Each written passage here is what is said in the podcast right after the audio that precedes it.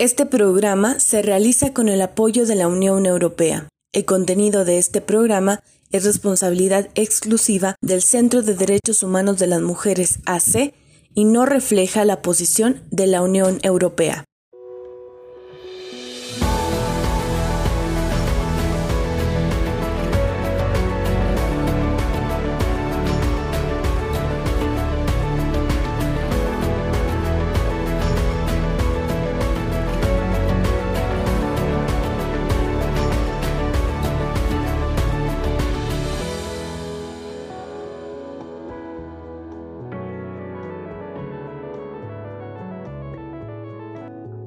Le doy la bienvenida a Nuestras Voces, un programa del Centro de Derechos Humanos de las Mujeres, AC, CEDEM, que es posible gracias al apoyo de la Unión Europea.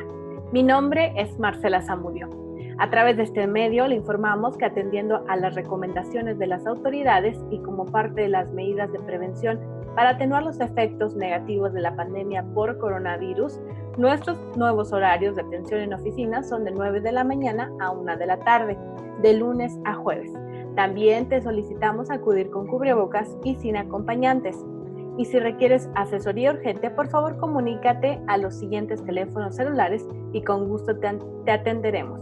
614-132-9104 y 614-385-9598. En este programa hablaremos sobre la movilidad urbana. Es por ello que contamos con la participación de Esteban González, integrante del colectivo Yemana, que busca que las ciudades chihuahuenses transiten a espacios urbanos seguros, accesibles, justos y sostenibles, donde las personas sean el eje central de sus políticas públicas. También tendremos en entrevista a Sergio Andrade de la Liga Peatonal, organización no gubernamental que agrupa expertos, organizaciones, activistas y colectivos pro derechos e infraestructura peatonales en México. Acompáñenos a conocer más sobre lo que están aportando las organizaciones de la sociedad civil. Quédese en sintonía de nuestras voces. Comenzamos.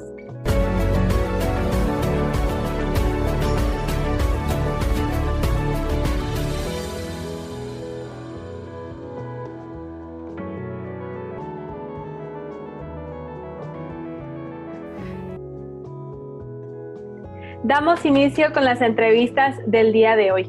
Y para este programa ya contamos con la participación de Esteban González. Él es integrante del colectivo Yemana. Bienvenido Esteban, ¿cómo estás? Muy bien, muchas gracias. Eh, muchas gracias por invitarme. No, a ti, gracias por aceptar esta invitación. Y pues me gustaría que nos platicaras sobre Yemana. Primero, eh, quiénes son y a qué se dedica esta colectiva. Eh, bueno, eh, Yemana eh, somos varias integrantes eh, que, bueno, nos unimos como por ciertos como objetivos en común, ¿no? ya tenemos como varios años colaborando. antes nos estábamos manejando como mediante el nombre de Liga Petronal Chihuahua porque colaboramos con la Liga Peatonal Chihuahua. Este, eh, y en ese entonces lo que estábamos haciendo era eh, el Comité de la Diversidad Sexual, Colectivo Imaginario y activistas independientes, como nos organizamos para realizar actividades en torno al, a la accesibilidad, al espacio público, a la movilidad. Eh, entonces, así como, inició y fuimos haciendo varias intervenciones y en, el, en este año ya decidimos como mm, darle eh, otro enfoque o, ya con otro nombre, ¿no? Como un colectivo que agrupaba a otros colectivos, ¿no? Entonces ya no nada más como eh, Liga Peatonal Chihuahua, sino como el colectivo Yemana que colabora con la Liga Peatonal a nivel nacional. ¿Cómo eligieron el nombre, Esteban? Es decir, ¿qué significa Yemana? Si nos pudieras platicar. Eh, Yemana significa caminar o andar en Ralamuli. Eh, entonces, quisimos como también darle esa identidad local, ¿no? Eh, y eso fue como lo que englobaba algunos de los conceptos que queríamos manejar, ¿no? O sea, como no manejarlo como, por ejemplo, accesibilidad, movilidad, ¿no? Sino como desde la base así de caminar o andar por la calle, ¿no? O sea, y ya detrás de eso pues están como el, el eh, poder caminar de forma segura o andar, este, y varios conceptos detrás, ¿no? Muy bien. ¿Ustedes qué, qué actividades o qué programas son los que tienen? Eh, bueno, desde hace, ah, desde años pasados, como Liga Petonal Chihuahua eh, y en, a momento reciente, eh, hemos hecho intervenciones urbanas, como lo son los cebratones, en los que básicamente se reúne a, a un grupo de personas o de alguna comunidad o de algún cruce en específico para pintar un paso peatonal eh, con algún diseño eh, distinto al tradicional. Eh, y esto también es como manera un poco como de mm, una manifestación o una protesta hacia, hacia el espacio público que a veces no, no, se provee o la infraestructura peatonal que no se provee en muchos de los casos. Entonces, esta es una manera de eh, hacer ver también como a las autoridades municipales o, del gobierno del estado como de aquí, aquí falta un cruce y pues si ustedes no lo proveen, nosotros lo vamos a hacer. Entonces, porque hay varios cruces en los que pasan muchas personas, pero no está definido, ¿no? Entonces, esta es una manera de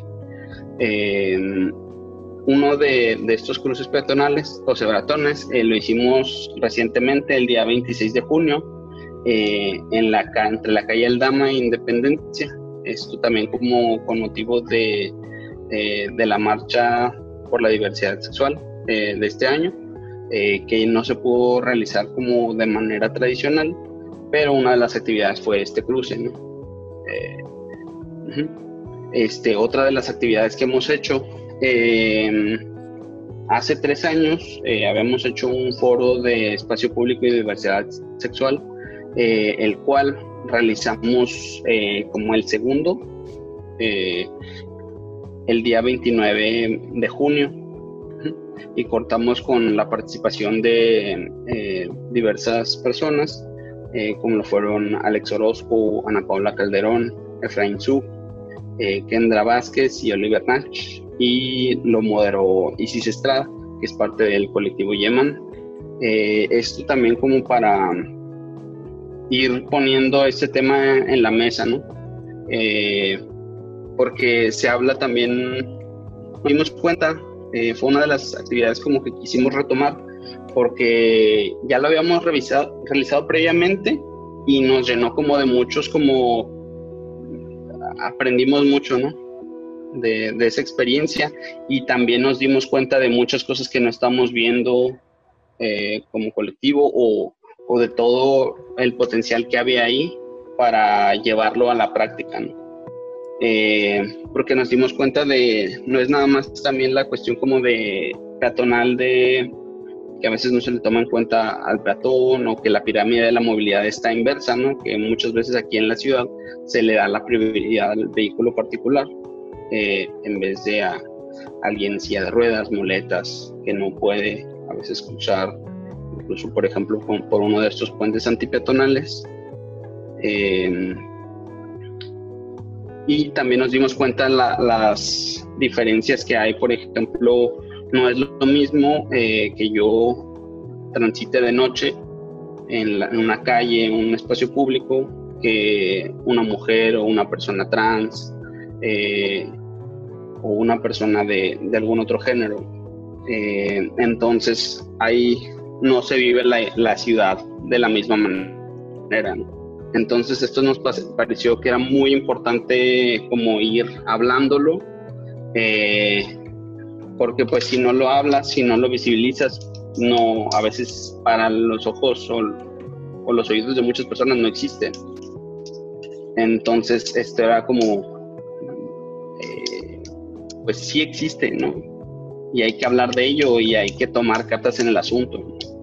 Entonces, eh, y nos dimos cuenta también que es un tema que no, no se está como hablando mucho eh, a nivel local y a nivel nacional. Eso nos eh, también nos sorprendió y nos motivó como a, ahondar más en el tema.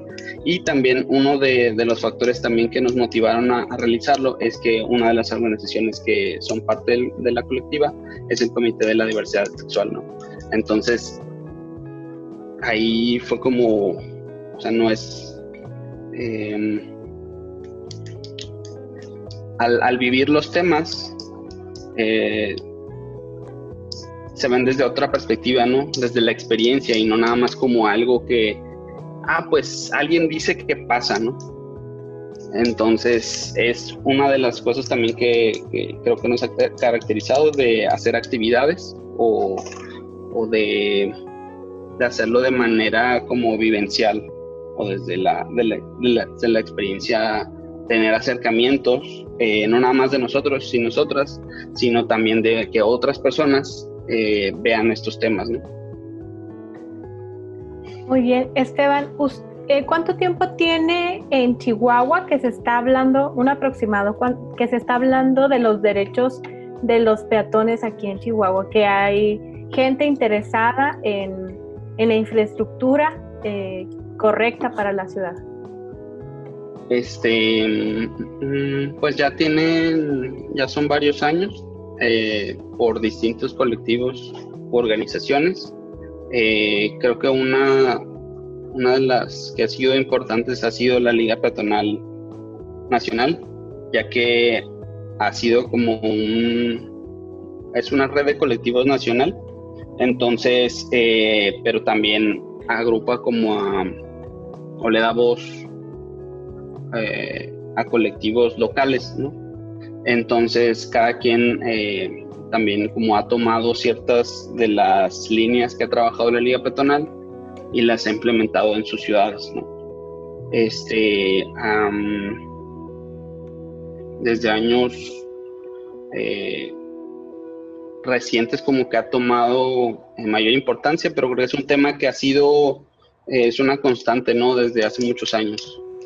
Nada más que recientemente es como eh, a tu mayor, mayor, importancia, perdón, eh, porque cada vez vamos viendo como que esa brecha eh, se va marcando más, ¿no? esa desigualdad en, el, en el cómo yo vivo la, el espacio público, la calle, cómo yo me puedo mover y transportar, se ha ido pues, expandiendo porque la ciudad sigue creciendo, ¿no? Por ejemplo, desde los 80 ya había planes de manejo, planes urbanos o de manejo de la ciudad en los que decían, no, ya la ciudad no debe de crecer más, ¿no? Hasta ahorita aquí debe de crecer y eh, pues ya debe de ser como hacia adentro, ¿no? Y la ciudad sigue creciendo.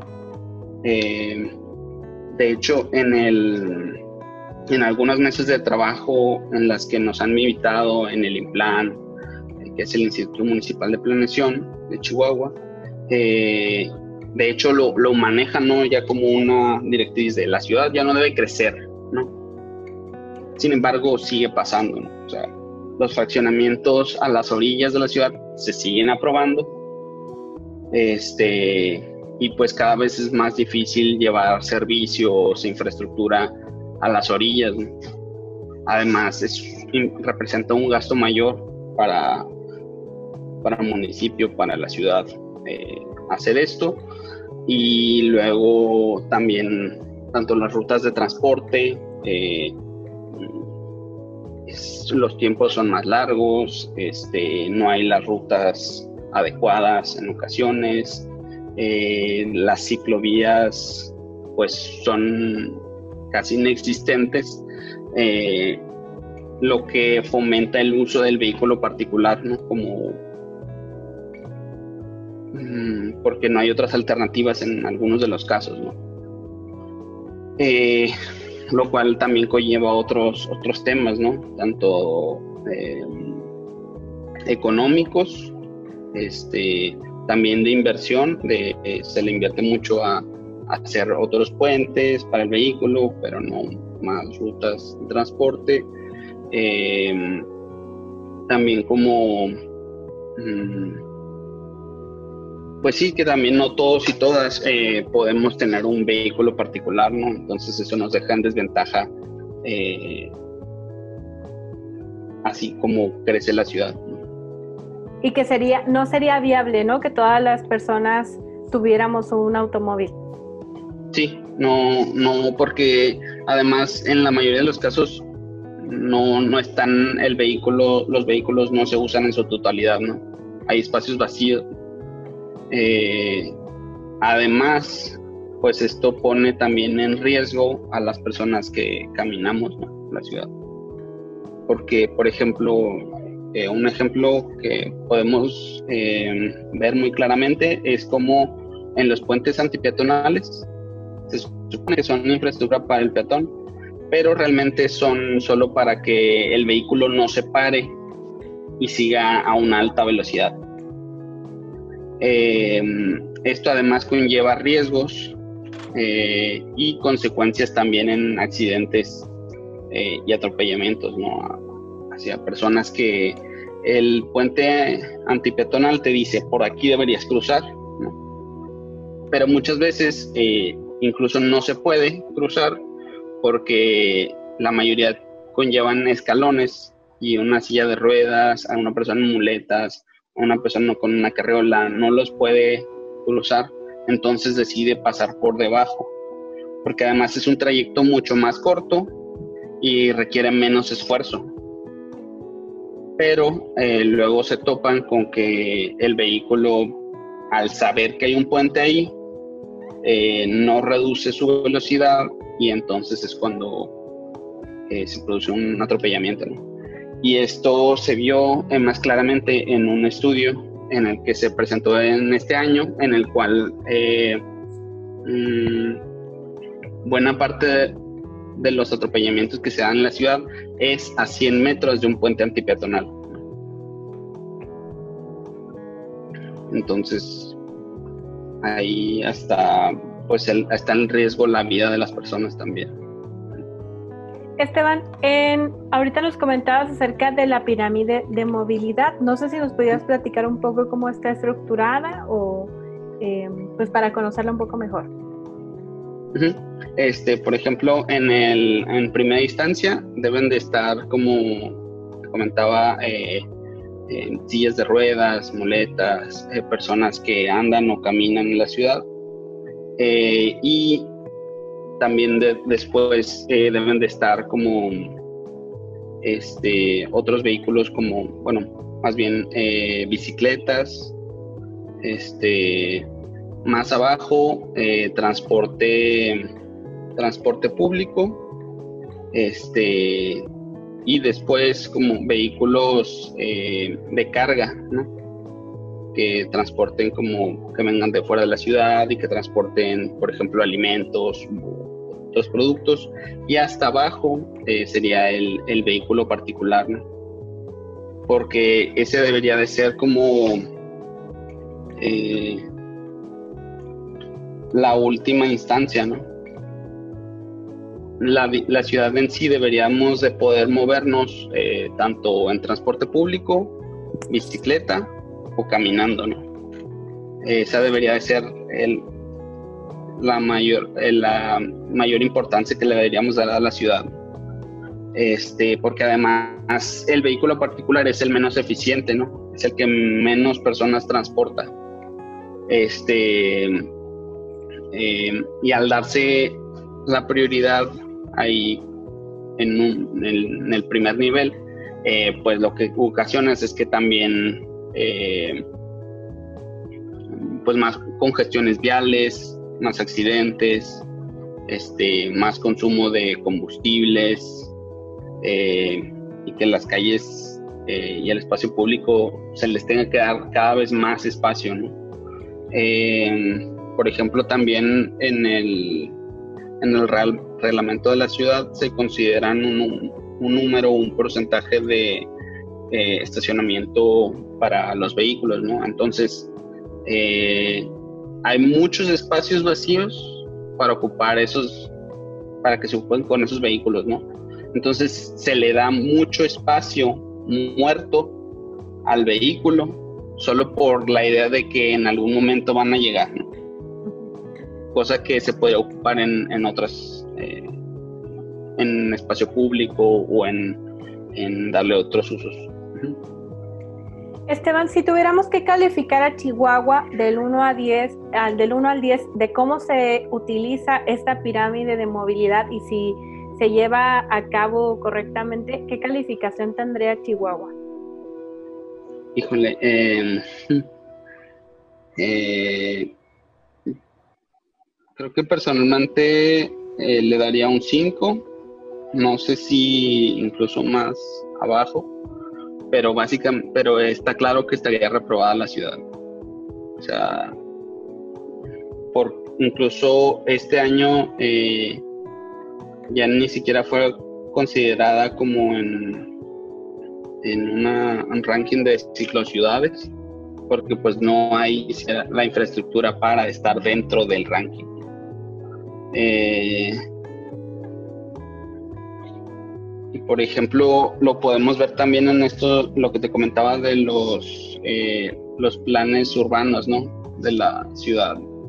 Si bien se mencionan los temas y que deben de atacarse, pero muchas veces, eh, aunque se haga un muy buen plan, en el mejor de los casos, al cambiar la administración actual, ya es como si llega alguien con, con unas ideas distintas. Eh, no, ese plan, pues muy bonito, pero no lo vamos a tener más en cuenta, ¿no? Muchas veces va con las, eh, a la voluntad política de, de, la persona que llega al cargo o de la administración municipal que llega y dice, no, pero mis prioridades son otras, ¿no?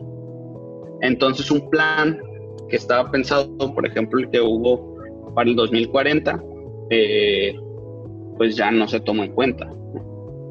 Entonces, si vamos arrastrando déficits eh, en ese aspecto, que cada vez eh, el problema se va volviendo más grande.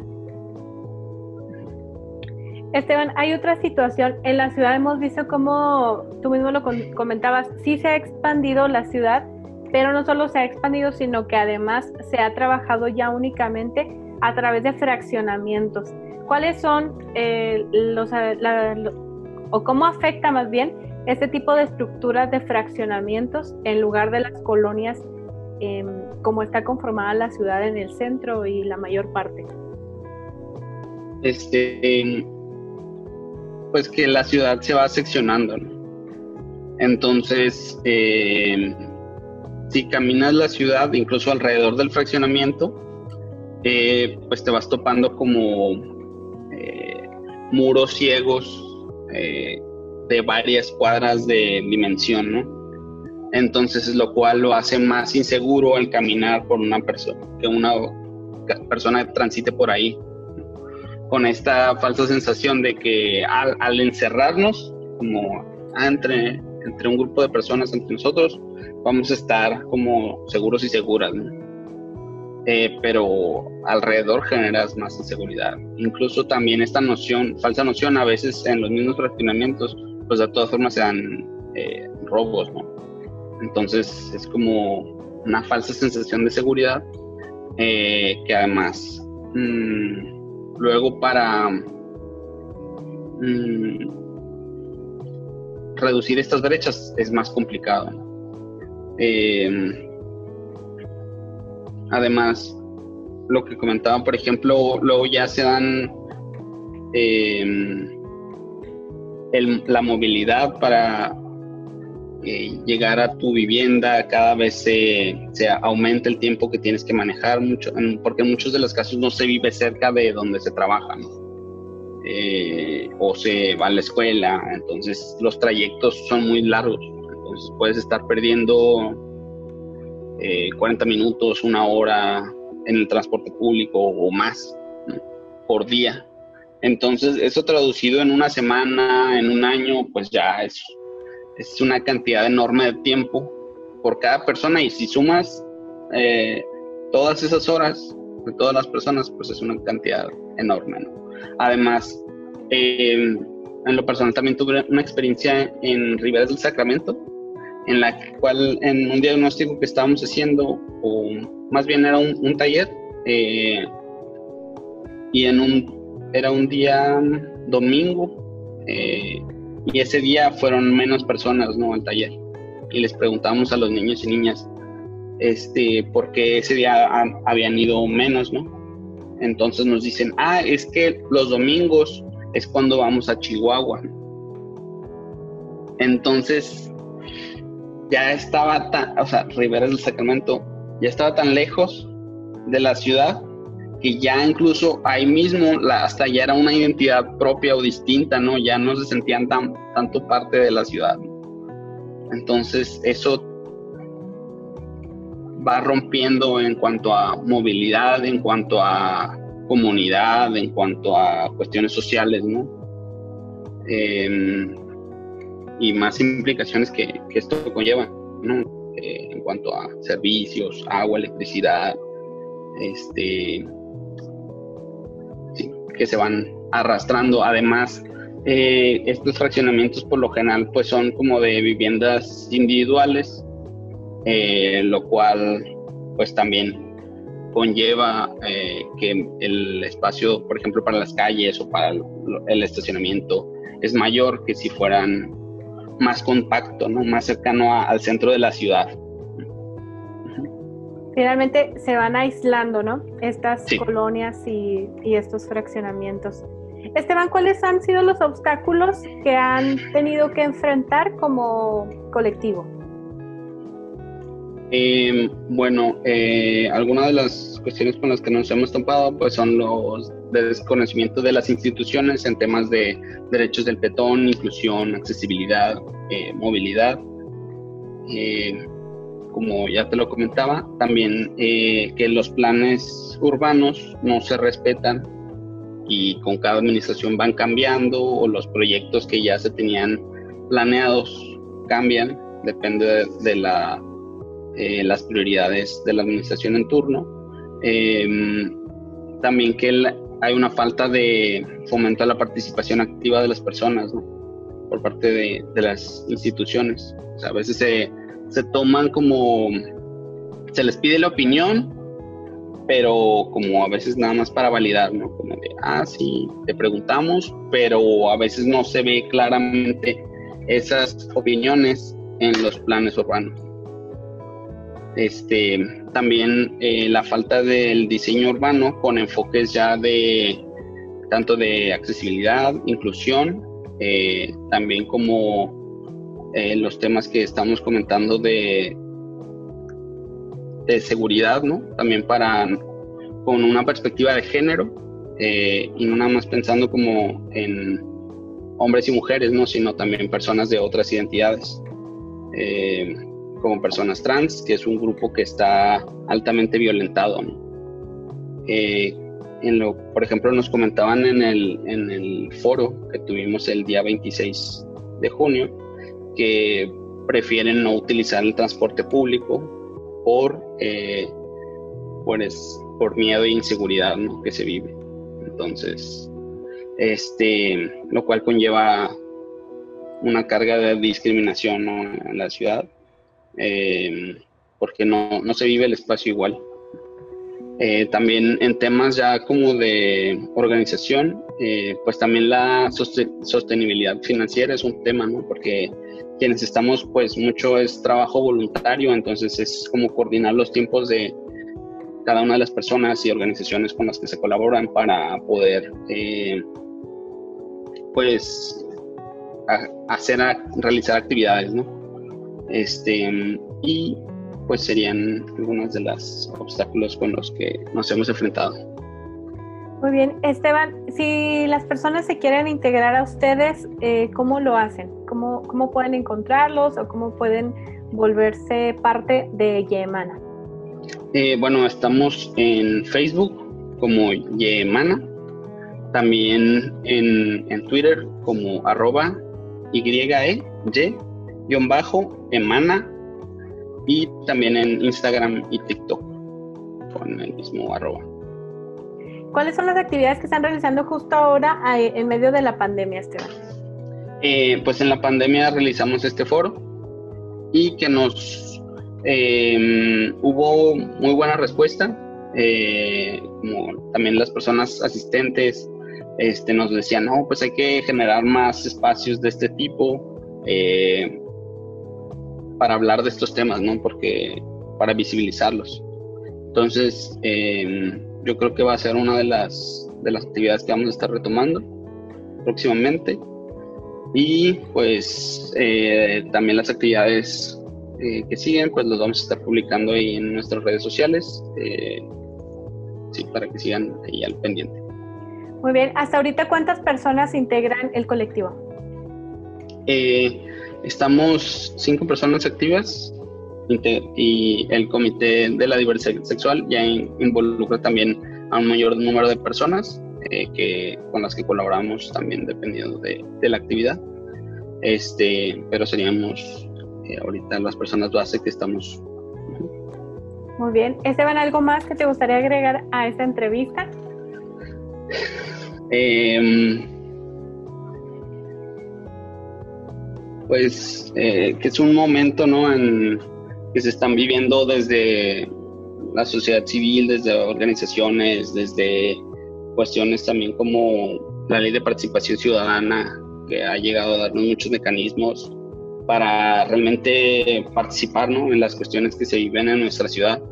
Entonces, eh, pues es momento ¿no? de, de utilizar estas herramientas para participar activamente ¿no? y ver que eh, ya no nada más se quede como en, en la voz, ¿no? sino que se puede traducir en acciones. Y también eh, que pues de manera colectiva los esfuerzos pues se potencian, se vuelven mucho más, más fuertes eh, y pues que la movilidad, los derechos del peatón, la accesibilidad, la perspectiva de género y el derecho a la ciudad pues son temas que todos y todas vivimos, ¿no? Entonces, pues qué mejor que participemos eh, en que estos temas mejoran en nuestras ciudades.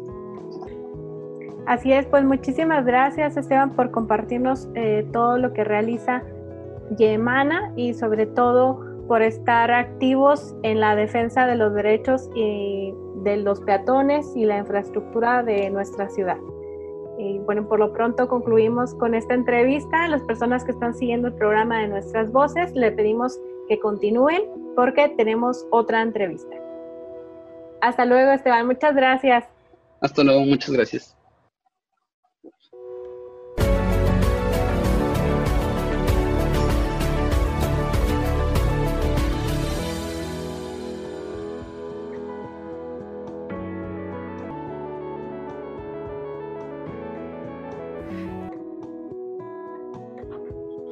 Continuamos en el programa de nuestras voces y seguimos hablando del tema de movilidad urbana. En estos momentos ya contamos con la participación de Sergio Andrade, quien es integrante de la Liga Peatonal. Bienvenido, Sergio, ¿cómo estás? Hola, muy bien. ¿Y ustedes cómo están, Marcela? Mil gracias por la invitación.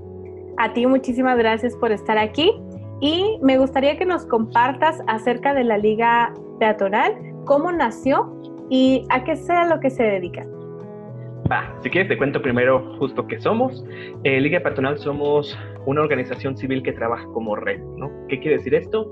No, eh, la Liga Patronal está conformada por colectivos, activistas, académicos, este, que están interesados en temas de ciudad, ¿no? Eh, y en Liga Peatonal justo queremos transformar las ciudades, queremos que las políticas públicas de las ciudades, el peatón vuelva a ser el eje rector de estas políticas públicas. Construir ciudades para las personas, este, diseñar modos de transporte para las personas este, y sus necesidades. Eh, ¿Cómo surgió Liga Peatonal? Pues bueno, eh, en México estábamos viviendo un proceso después del 2012, ¿no? Esas elecciones que fueron como muy suscitadas, este, muy controversiales, y había muchos eh, jóvenes que teníamos como este ímpetu de querer hacer algo por el país, y ya había una red nacional de ciclismo urbano.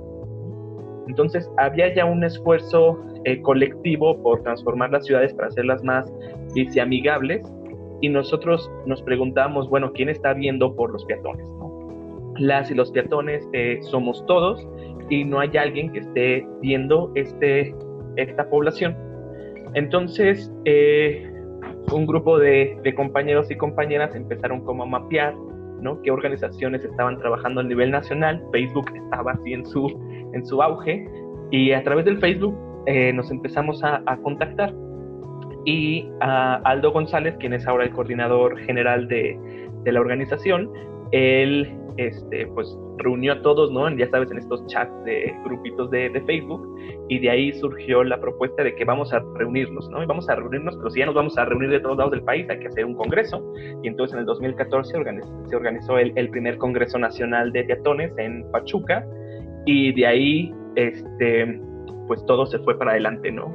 Empezamos eh, a generar invitaciones a otros colectivos, más personas empezaron a a integrar colectivos de la bicicleta, quisieron integrarse para empezar a ver temas de, de peatones y pues bueno, ya estamos eh, ahorita en el 2020 y seguimos trabajando desde, desde entonces. ¿no? 2016 nos conformamos ya como una organización civil organizada y empezamos ya a profesionalizarnos este, más para justo entender cómo generar estos cambios en la política pública desde el activismo. ¿Qué colectivos eh, integran la Liga Peatonal? Y si nos pudieras contar si está todo el país incluido o hay estados que quedaron fuera. Mira, eh, no tengo ahorita la cifra así como exacta de los colectivos. Sí te puedo decir que estamos en 17 estados de la República. Hay, este, si no mal me equivoco, 45 registros en nuestro directorio de, de integrantes de, de, Liga Peatonal pero en ese directorio hay colectivos y hay personas en individuo, ¿no? Este, por ejemplo, eh, está Visibilízate de Morelia, está Diez Cabeza Corazón de, de La Paz, está... Eh, ¿Quién más? Eh, está Veracruz en eh, Se Mueve, está el, Observatorio de la Movilidad de Mérida, en fin, varios este, colectivos y hay personas, individuos que, que integramos en Liga Peatonal y que no pertenecemos a algún colectivo en específico, pero que estamos trabajando en nuestras ciudades. Muy bien, ¿cuáles son las actividades que ustedes realizan? Ok, tenemos varias actividades. Eh, una que me gusta muchísimo son caminatas. Y ustedes van a decir, ¿caminatas? este, nosotros creemos que la caminata es un acto político, estético, pero también es un acto de evaluación del espacio público. Entonces muchas veces utilizamos caminatas para poder evaluar ciertos espacios. Por ejemplo, en Chihuahua nos tocó cuando estaban, eh, querían hacer esta gasa en, en cantera y periférico, que la, la, hicieron y ya sabes que pasaba por arriba de, de un conalet. Entonces nosotros invitamos a las autoridades y los subimos a sillas de ruedas, con muletas y les tapamos los ojos y dijimos, vamos a recorrer el territorio desde la perspectiva de la discapacidad para quién están construyendo la ciudad y si esto realmente está resolviendo también los problemas ¿no? de las personas más vulneradas, que en este caso son este, personas con discapacidad. Pero también hacemos eh, caminatas con, eh, para evaluar la seguridad vial, evaluar el ruido, evaluar este, la percepción o la inclusión de la población infantil en el espacio público, etcétera. Entonces hacemos caminatas también recreativas para conocer el barrio, para eh, conocer aspectos históricos o arquitectónicos, etc. Tenemos un proyecto que se llama Cebratón, en donde nosotros vamos y pintamos cebras peatonales en donde hay cruceros peligrosos. Eh, tenemos nuestra eh, Carta de los Derechos del Peatón, o que ahora es Carta de los Derechos Peatonales, en donde nosotros plasmamos aquellos derechos que las leyes tendrían que estar facultando, ¿no? Leyes y normas eh, locales. Y esta es como nuestra pequeña eh, carta de presentación, ¿no? Es prácticamente cuando llegamos a trabajar con un gobierno es, hola, este, ¿usted conoce la Carta de los Derechos Peatonales? Y empezamos a evangelizar con, con ella, ¿no? Y ha sido un pequeño tesoro porque de repente lo que era un proyecto muy local se fue a Hong Kong, se fue este, a Francia, a Japón, está traducida en chino, mandarín, italiano, portugués, ¿no? Se ha dado la vuelta al mundo esta carta porque justo eh, en ella exponemos las necesidades que no se están cumpliendo y que es labor de la, del Estado tenerla. Eh, y tenemos eh, un proyecto que es muy controversial, que se me toca dirigir a mí, que es el, el de puentes antipiatonales, eh, porque tenemos muy bien mapeado que los puentes antipeatonales, en lugar de favorecer la movilidad, la accesibilidad y la seguridad vial de los peatones, hacer todo lo contrario y realmente estos puentes son para los automóviles, ¿no? Para que tengan flujo continuo, no se detengan. Entonces este nos ha costado bastante eh, socializarlo, vamos bien, pero es como el más controversial. Y tenemos Caminito de la Escuela, que es un proyecto en donde mapeamos todas las escuelas primarias, kinders, este, privadas y públicas de la Ciudad de México y mapeamos todos los atropellamientos que se dan. Y entonces si ustedes entran a caminito de la escuela.org, pueden saber sus escuelas en dónde están, ¿no? Y si el entorno en el que están es peligroso. Entonces damos herramientas, recetas muy sencillas para los padres, madres de familia y autoridades para que puedan transformar su entorno desde la participación ciudadana. Entonces, eso es como una, este, eh, ahora sí que escaleta de lo que les venimos manejando en Liga Peatonal. Este, y pues hay cupo para todos y todas, ¿no? Sergio, en la Carta de los Derechos del Peatón, eh, ¿qué avances han tenido con, en estas reuniones que ustedes tienen con los gobiernos o qué tanta aceptación hay de la carta? Mira, hay bastante aceptación porque es muy eh, digerible para la hora de socializar algunos eh, temas que, pues que sí, que en algunas localidades aún parecen este, que, son controversiales y que parecen sacados de otro mundo, ¿no? Eh, especialmente en el norte del país, cuando hablamos de que las personas tienen el derecho a caminar, este, que las banquetas son necesarias y que pues hay que quitarle espacio al de las calles a los autos, se quedan como, pero ¿por qué? No, la calle es para los autos. Este, pero con esta carta nos ha permitido socializar muchísimo desde adentro y, y, nos ha permitido dar capacitaciones y talleres a las autoridades para que ellos sean los primeros convencidos de que el espacio público es de todos y que el peatón es el más vulnerado en, la, en el espacio público y a quien más le tendría que meter este, dinero, esfuerzo y obra pública. ¿no? Eh, con esta hemos ido evangelizando el reglamento de la Ciudad de México que, que estuvimos trabajando en conjunto con demás organizaciones y las autoridades. Eh, la verdad es que nos ha casi todos los derechos que nosotros mencionamos están ahí en el reglamento de tránsito de la Ley de Movilidad de la Ciudad de México y eso nos este, pues nos enaltece, ¿no? Nos enorgullece, pero en otras localidades aún nos hace falta eh, muchísimo por, por recorrer y evangelizar.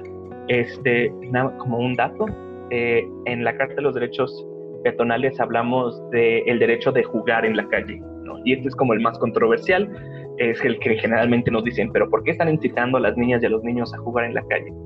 Este, y nosotros siempre les decimos, bueno, además de que no tenemos espacios recreativos para ellos, este, entre más niños y niñas veamos en la calle, estamos hablando de un espacio que es sano, que te dan ganas de cohabitar, que te dan ganas de caminar sola, ¿no? Especialmente las mujeres que son más vulneradas en el espacio público. Y entonces es un indicador de una ciudad saludable. Y siempre es como en el que primero van, ¿no? Y nos dicen, ¿cómo están promoviendo esto, no? Discúlpeme, yo sí jugué en la calle, ¿no? Yo que vengo de rancho sí me tocó. sí. Muy bien. Y ahora como, como organización, ¿cuáles han sido sus principales retos? Ok, mira, nosotros trabajamos, eh, decimos como en tres ejes rectores, ¿no? Que es la generación de saberes, o sea, generamos conocimiento y lo compartimos, la incidencia en política pública eh, y el... Ah, se me acaba de ir. Creación de saberes, política pública y participación ciudadana, ¿no? Damos acompañamiento a los ciudadanos para que ellos se empoderen y, y logremos juntos este, hacer la transformación.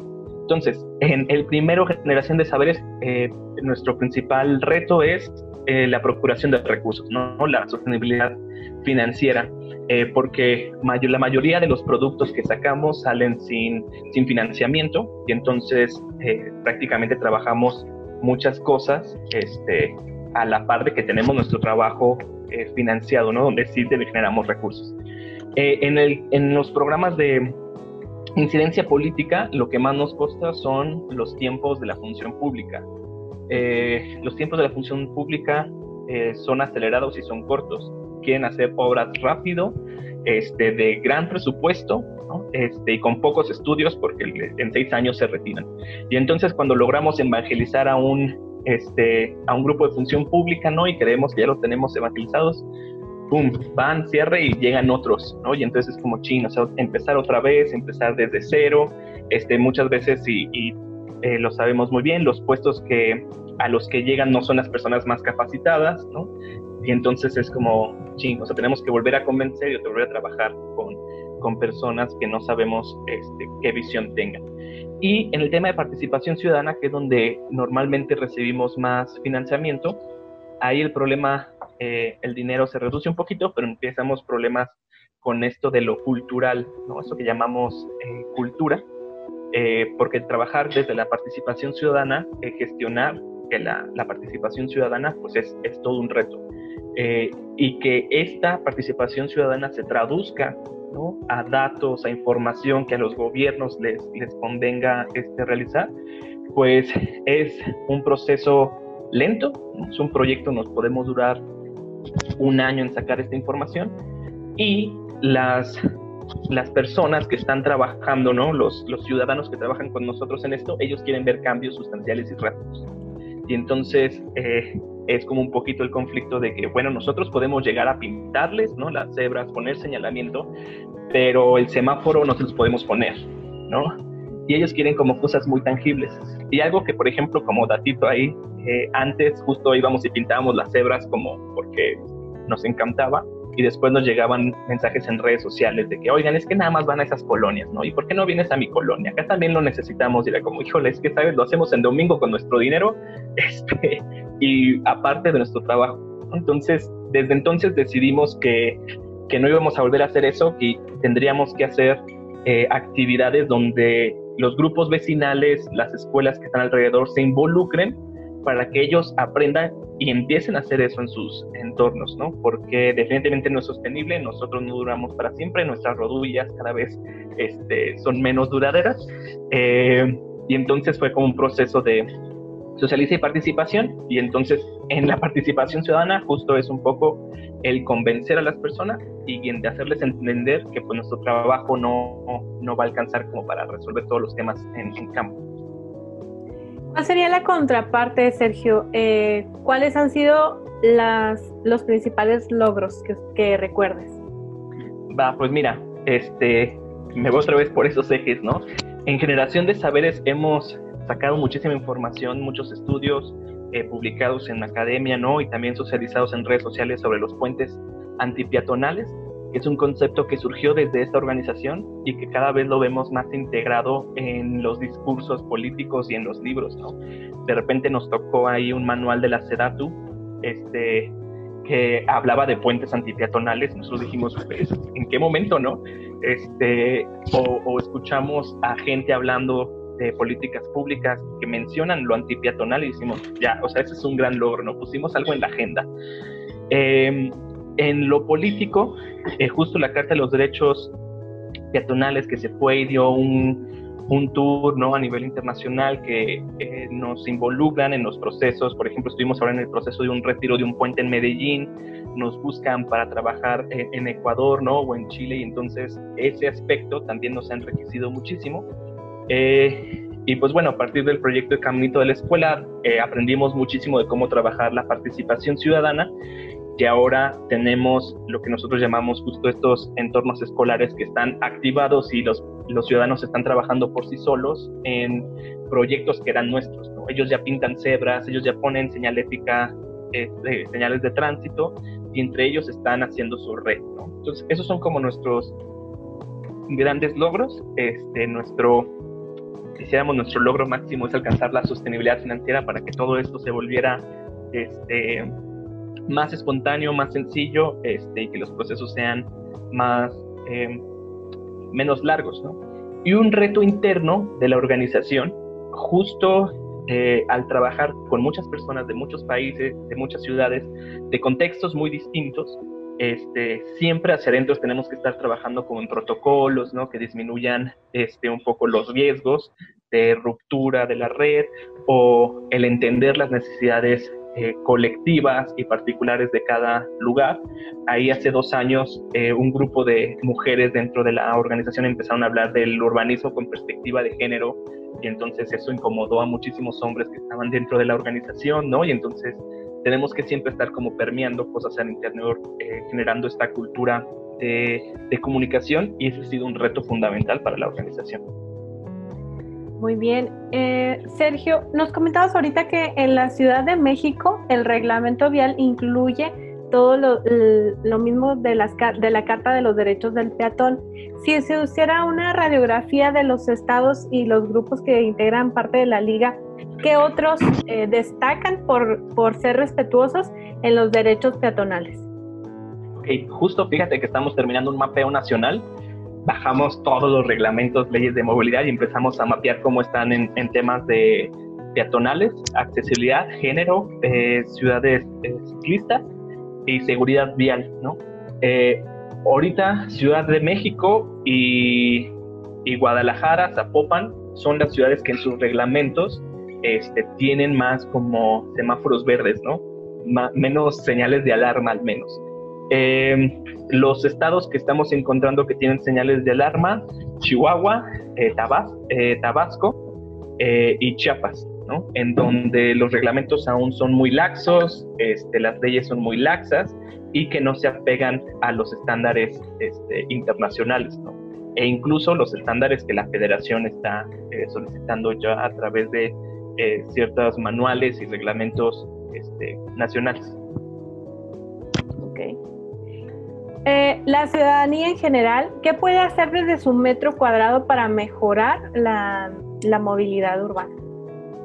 Ok, ¿qué puedo hacer? Uy, puedo hacer muchísimas cosas, pero voy a empezar como desde lo más sencillo, ¿no? Que es, eh, si tú eres una usuaria de un automóvil, ¿no? Por favor, no nos... Tenemos muy pocos metros cuadrados de banqueta, por favor, no te estaciones sobre la banqueta, ¿no? Desde ahí. Este, si tú eres un eh, peatón, una peatón, eh, por favor, verifica que tu banqueta esté en óptimas condiciones y denuncia, denuncia, denuncia, denuncia muchísimo este, las condiciones de las banquetas, eh, porque eso nos permite a nosotros eh, poder tener eh, un mapeo general de qué es la situación que estamos viviendo en cuanto a la caminabilidad de nuestras ciudades. Y, lo mismo para los usuarios de transporte público. ¿Y qué pueden hacer? contactar a sus autoridades directas. sabemos que es un proceso muy cansado y burocrático este tema de las denuncias, pero sí hay que eh, tenemos que empezar a cambiar este chip, ¿no? Y especialmente ahora con, con COVID, lo, el gran aprendizaje va a ser, tenemos que convivir en el espacio público. El espacio público lo extrañamos y es fundamental para todas y todos nosotros y necesitamos tener su sana distancia en el espacio público. ¿no? Necesitamos calles que se compartan con las peatones, con los ciclistas, este, y que el automovilista también pueda eh, transitar. Y necesitamos ciudades con bajas velocidades, este, con menos emisiones de, contaminantes eh, y eso lo logramos desde la concientización entre todas y todos, pero el gran responsable es el Estado, entonces hay que decirle, oye, toc toc, amigo Estado, tú tienes el dinero, tú tienes los recursos y tienes ya las leyes, este, por favor, ayúdanos a generar un espacio público en donde quepamos todas y todos. Muy bien, y bueno, finalmente no sé si eh, nos podrías compartir eh, las redes sociales para que las personas puedan seguir sus actividades y programas. Ok, este, nuestra página eh, web es ligapeatonal.org. También encuentran en caminito la escuela.org este mapeo si están en Ciudad de México. Eh, si no están en Ciudad de México, invítenos a sus ciudades para hacer este estudio. cuesta, pero queda muy bonito y, y, es para un diagnóstico muy padre. Y estamos en Liga Peatonal en Instagram, Twitter, YouTube y Facebook, ¿no? Ahí van a encontrar ustedes eh, radiografías de cómo están los estados en temas de caminabilidad, denuncias, eh, memes, muchos memes, nos encantan los memes, este, infografías para que ustedes este, conozcan un poco más sobre el tema. ¿Cualquier persona se puede integrar a, a esta organización? Así es, en Liga Personal cabemos todas y todos, este, no hay como un eh, requisito específico. Lo único que les pedimos es este, que les guste muchísimo el tema de ciudad y que entendamos entre todos que pues, las peatones y los peatones somos primero. Muy bien, Sergio, ya finalmente, si nos pudieras compartir qué es lo que sigue justo en este tiempo de pandemia para la Liga Peatonal o cómo es la forma en la que ustedes siguen trabajando. Ok, ahorita seguimos trabajando todos desde la sana distancia, ¿no? Desde nuestras casas. Este, ¿Qué sigue? Tenemos varios proyectos en puerta. Las compañeras de Liga Peatonal eh, van a sacar este, una auditoría del espacio público con perspectiva de género. eh, para conocer las necesidades del espacio desde la perspectiva de las mujeres.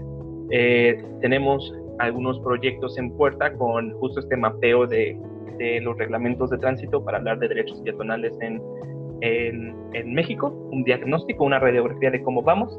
Eh, y tenemos en puerta también algunos proyectos de puentes antipeatonales. vamos a estar ahí viendo y vigilando algunos puentes que se van a estar retirando ¿no? en, México y que nos encanta que se retiren puentes antipeatonales. Y pues que sigue, pues seguir peleando lo que veníamos peleando ya antes, pero desde ahora, desde esta perspectiva nueva de, de la pandemia, necesitamos espacio público donde quepamos todos, necesitamos un transporte público eficiente, eficaz este, y sostenible, y el eje rector de las ciudades para que se vuelvan resilientes ¿no? y que estas pandemias no nos afecten durante mucho tiempo es gestionar la calle desde la persona, donde la persona sea el eje rector de las políticas. Muy bien. ¿Algo más que te gustaría agregar a esta entrevista? No, pues nada, que, que nos sigan en redes sociales, que estamos a la orden y que nos encantaría este, vernos próximamente todos para estarnos, abrazarnos y este, volver a estar disfrutando de la calle. Muchísimas gracias, Sergio, por habernos compartido toda esta información y sobre todo por el activismo que ustedes están realizando, el compromiso de estar defendiendo los derechos y la infraestructura para todas las eh, personas que finalmente todas somos personas eh, peatones. ¿no? Así es. Así es, muchísimas gracias a ti, Marce, por, por la invitación y pues estamos a la orden a la hora que digan. Muchísimas gracias. Tienen las puertas abiertas de este programa, de nuestras voces, para cuando quieran venir a dar a conocer cualquier información o cualquier proyecto que tengan en puerta. A nuestra audiencia que sigue el programa, ya volvemos para despedir este programa de nuestras voces. Continuamos. ¿Quiénes son los responsables de los accidentes viales? Las y los peatones, las y los ciclistas, las y los automovilistas. En realidad, los principales culpables son el diseño de la calle y las autoridades que gestionan las vialidades no quienes las usamos. La mayor parte de los siniestros viales son completamente evitables diseñando, construyendo y gestionando mejor las calles y avenidas de nuestra ciudad. El 41.4% de los estudiantes en la Ciudad de México van a la escuela caminando. Todos los días, estos niños y niñas mueren en las calles a causa de accidentes viales, la primera causa de muerte en personas de 1 a 14 años de edad en México. Por eso, en la Liga Peatonal, en conjunto con la UNAM y su Unidad de Geotecnología en Infraestructura y Sustentabilidad, identificamos mediante el proyecto Caminito de la Escuela que el 74% de los atropellamientos se ubican a menos de 200 metros de las escuelas. Así, ponemos a disposición de papás, mamás, vecinos, profesores y todos los interesados una plataforma poderosa de participación ciudadana para transformar los entornos escolares. Con Caminito de la Escuela, conoce qué tan peligroso es tu entorno. Evalúalo para saber qué lo hace peligroso. Empodérate para cambiar el entorno. Transforma el mismo mediante el trabajo con autoridades. Las personas tenemos el poder de cambiar la ciudad. Si la hacemos segura para los niños y las niñas, la estaremos haciendo segura para todas las personas. Súmate y conoce más en caminitodelaescuela.org.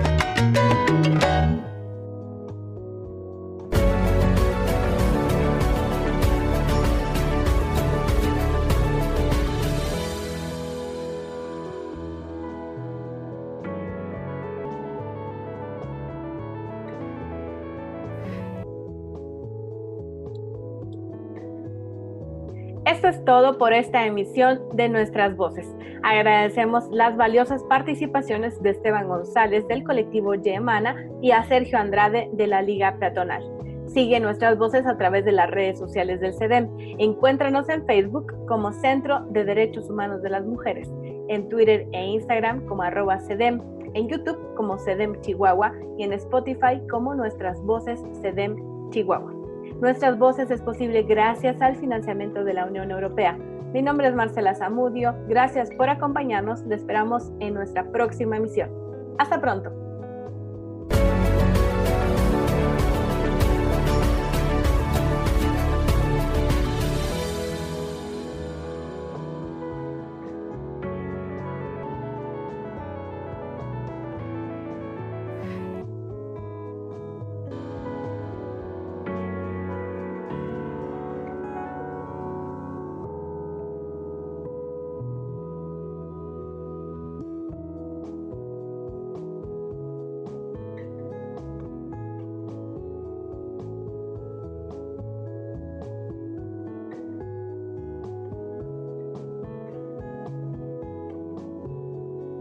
Este programa se ha realizado con el apoyo de la Unión Europea. El contenido de este programa es responsabilidad exclusiva del Centro de Derechos Humanos de las Mujeres AC y no refleja la posición de la Unión Europea. Las opiniones aquí vertidas son responsabilidad de quienes las emiten.